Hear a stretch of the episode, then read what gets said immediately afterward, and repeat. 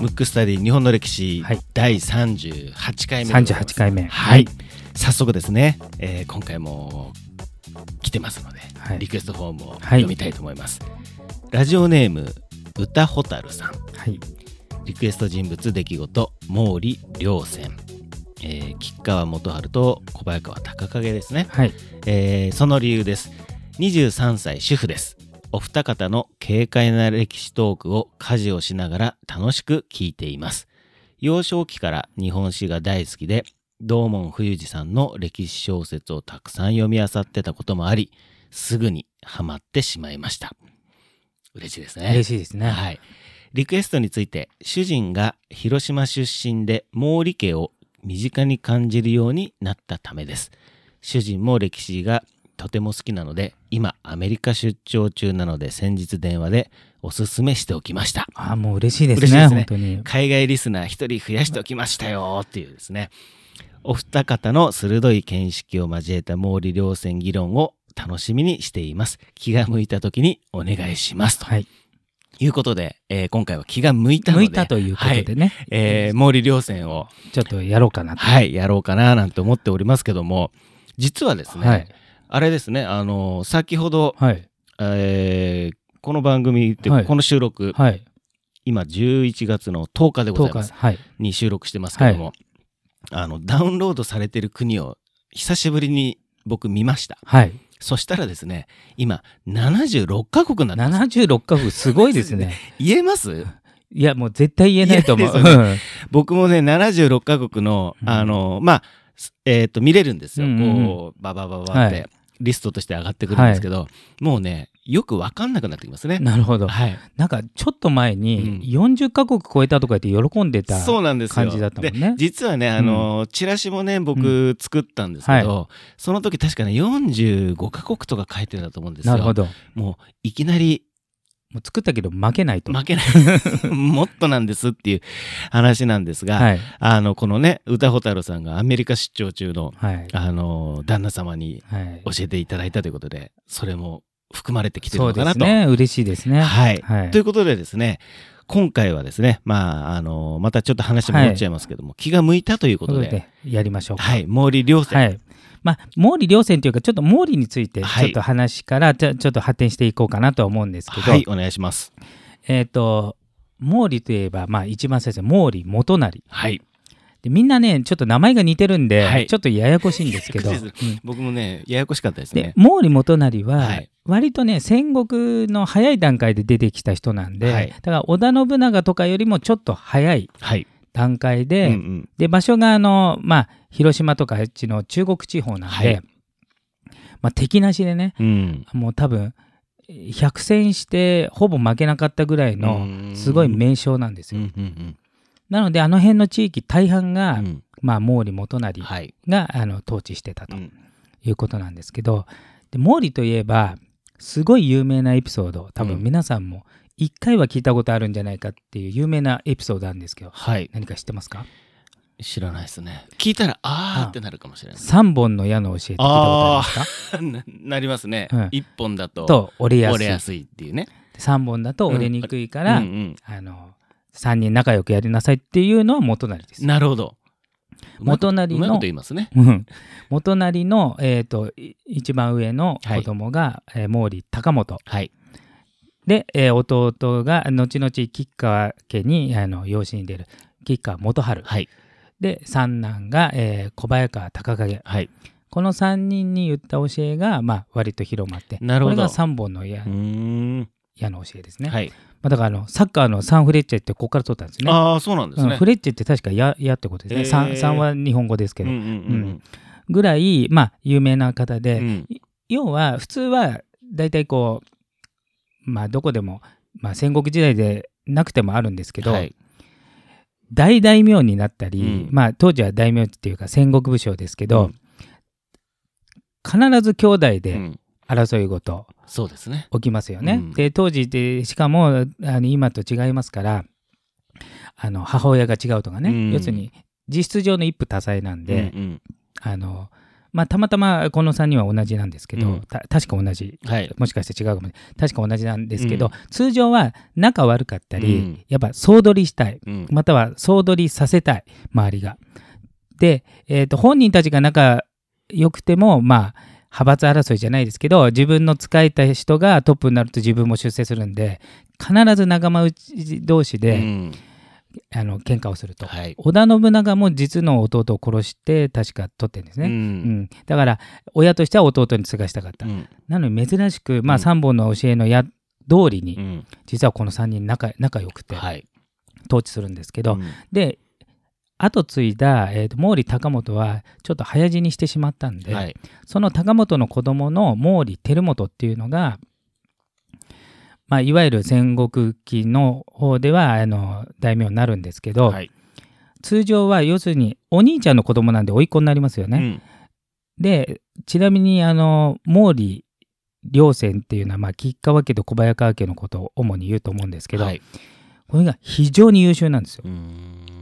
でお兄ちゃんもおそらく優秀だったんですけどちょっと早く死んじゃって、うんその子供だから要するに甥っ子が毛利家を継いでてじゃあ優秀だった兄がああ兄じゃない。えっ、と、えー自分のお父さんの兄弟ですね、はい。優秀にもかかわらず、うん。その上の優秀なんで、うん。出しゃばりもせず、うん。ちゃんとその甥っ子に仕えてたっていうのがすごいですよ。うーん。うん。なんか、賢いですね。うん、で通常は、うん。まあ今の時代だってあの結局ねお兄ちゃんが死んだらじゃあ俺によこせっていうのもあるかもしれないけど、うん戦国時代なんてそれ自体が当たり前じゃない。うん。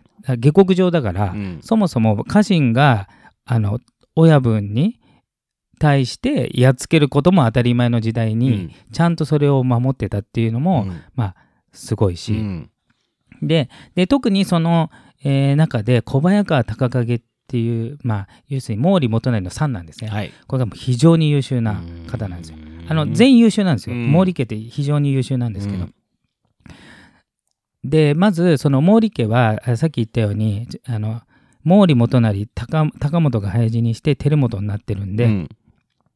えー、とそのお兄さんが貢献しながらやってたんですけど、まあ、吉川元春もう確か死んじゃったんで、うん。小早川隆景が小早川家と毛利家を両方支えてるうん。ような人で、うん。であまりに優秀すぎてあの秀吉にめちゃめちゃ可愛がられてえ直接、うん。で通常の流れで言うと、うん。あの毛利家と仲良くなるのは普通じゃない、ーうん。ある意味毛利家の家来である小早川隆景をうん。めちゃめちゃ可愛がってたぐらういん。優秀なんで、うん。でえっ、とさらにすごいのが、えー豊臣秀吉が亡くなる時、うん。えー豊臣秀吉っていうのはずーっと子供ができなくて、はい。まあ最晩年になって、うん。えー、とやっと秀頼って子供ができたんですけど、はい。まあちょっと父親が違うんじゃないけど僕は違う説なんですけどね。なるほど。けどまあ本人は自分の子供だと思って、そうすると親の願いは一個だけなんですよ。自分は天下人だけど、はい。死んだ時にもう散々下克上見てますから、はい。自分の息子の代がうん。落ちぶれるとうん。嫌じゃないですか。はい。だからこの自分の、えー、と秀頼を守るためうにん。バックアップしてくれと。言って死んでもちろんその生きてる間はねはい。バックアップしますって言って、うん。主にそのバックアップの中心メンバーを五大老って言ってたうんんうんうですよ。ん。で五大老の、まあ、筆頭は徳川家康、はい。2番があの前田利家、はい。まあ、これはもう秀吉と同格のはい人なんだけど、うん。その中の一人に小早川隆景が入ってるんで、うん。だから本当で言うと毛利の家来みたいなものなので、うん。まあ途中から価格が上がってねあ自分自身も大名になってますけど、うん。そうではなくて小早川隆景が単独で入ってるってことは、うん。よほど秀吉の信頼が厚かったっていうことで。そういうことになりますようね。ん。だから当時秀吉のまあ軍師、うん。または、えー政治顧問だった、えー黒田官兵衛、はい。えー大河ドラマになりましたけど、ね。うん。黒田官兵衛から見ても、うん。あの黒田官兵衛時代が非常に優秀な人なんですけど、うん。もう非常に優秀だって言ってるぐらいなんで。なるほど。だから日本はうん。秀吉が死んだ後、うん。東半分は徳川家康、はい。西半分は小早川隆景が統治したらまとまるんじゃないかって言われてるぐらいあ要するに多分秀吉秀吉からすると、うん。まあ、家康とかと匹敵する力量を持ってたんじゃないか、うんあまりあれですね、あのーね、僕なんていうのはそんなに詳しくはないですけど、はい。なかなか出てくる名前ではないですよね。そうだからそんだけの力量ありながら超控えめで、うん。常、に表には毛利家当主を立てて要するに甥っ子。うん。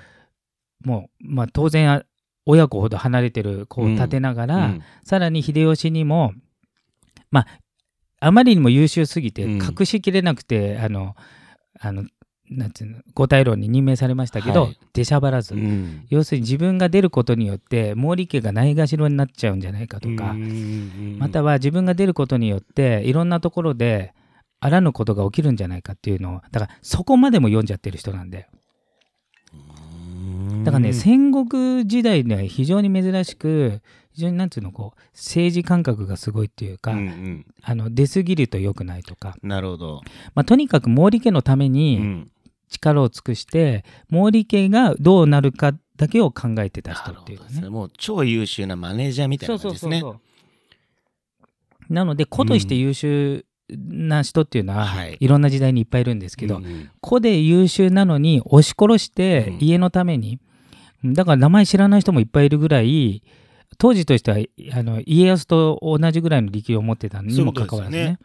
僕だって知らなかったですもん。ううん。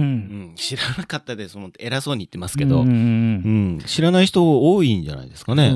で一応ねあのちょっとね歴史マニアからすると、うん。あの関ヶ原の戦いっていうのがあるね、はいはい。うん。天下分け目の、うん。その時に、まあ、東軍が家康側、はい。ちなみに西軍は誰だか分かる？えっ、と、あれ、あの人ですよ。あの人ですよ。ね、あの人ですよね。石田三成。そう、石田三うん。成。だけど石田三成はちょっとその身分が低かったんで、はい。実質上の大将は毛利輝元なんだ、うん、えー、そうなんだ。うん。ああ名前名前だけね。はい。あの本当の大将は石田三成、はい。で戦った時うに、ん。えっ、と有名な話なんですけどね、えっ、と1日で決着ついちゃったんですけど、はい。その決定的な理由はある人が寝返ったんですよ、うん。要するに裏切った。はい。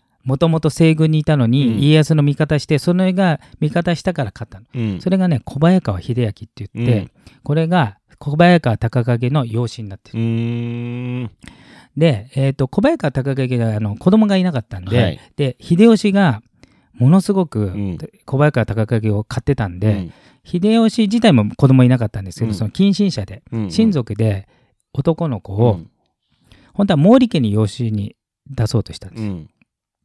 けど毛利はやっぱ子供もいるから、うん。っていうことで小早川隆景が僕がもらいますっつって、あの取ったのがうん。小早川秀明だ、うん。だからまあ養子とはいえ、うん。あのお父ちゃんは優秀なんですけど、うんうん。それまあ、裏切り行為によって結局はその時は、まあ、目先ね、うん。徳川家の役に立ったんですけど、うん。でも家康からするとね、うん。裏切ってくれて勝ってあありがたかったんだけど、うん裏切るってことは俺にも裏切んじゃないかってだから結果ね、うん。いいことないんですよ。なるほどね。うん。そういうこだからとですよね。あんまり発展はしなかったんですけど、あー。どこかでね、こう、つまずいちゃうと、そうなっちゃうんですね。うん、だからねあまりに優秀すぎて、うん。あのちょちょっと結論っぽく言っちゃうと、あのね歴史の舞台に名前があんまり残らうない、ん、だから逆にそこの渋さというか、うん。偉さというか、くろ好みというか、ね。そう。でもちゃんと五大老には任命されて、うん。だから、えー、と当時の人たちからすると、超優秀な有名う人、ん。でもうちらはあの当時からすると未来の人じゃない、はい。未来にその功績を残すよううなん。野暮じゃなかったっていうかね。なるほ、どですね。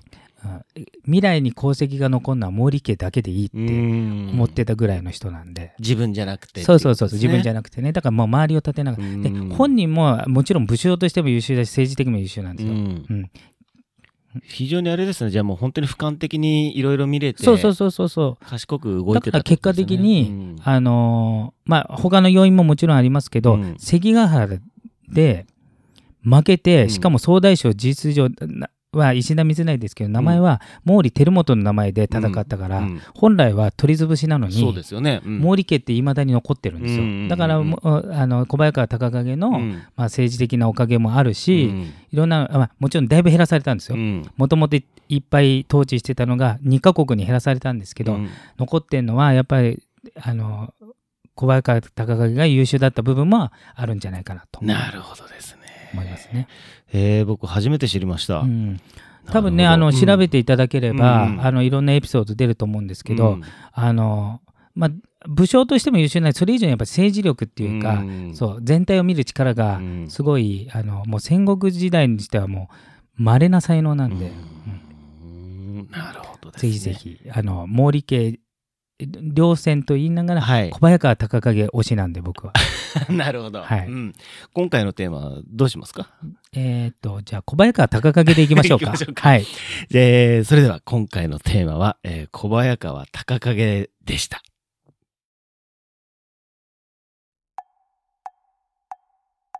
むくむくラジオだべ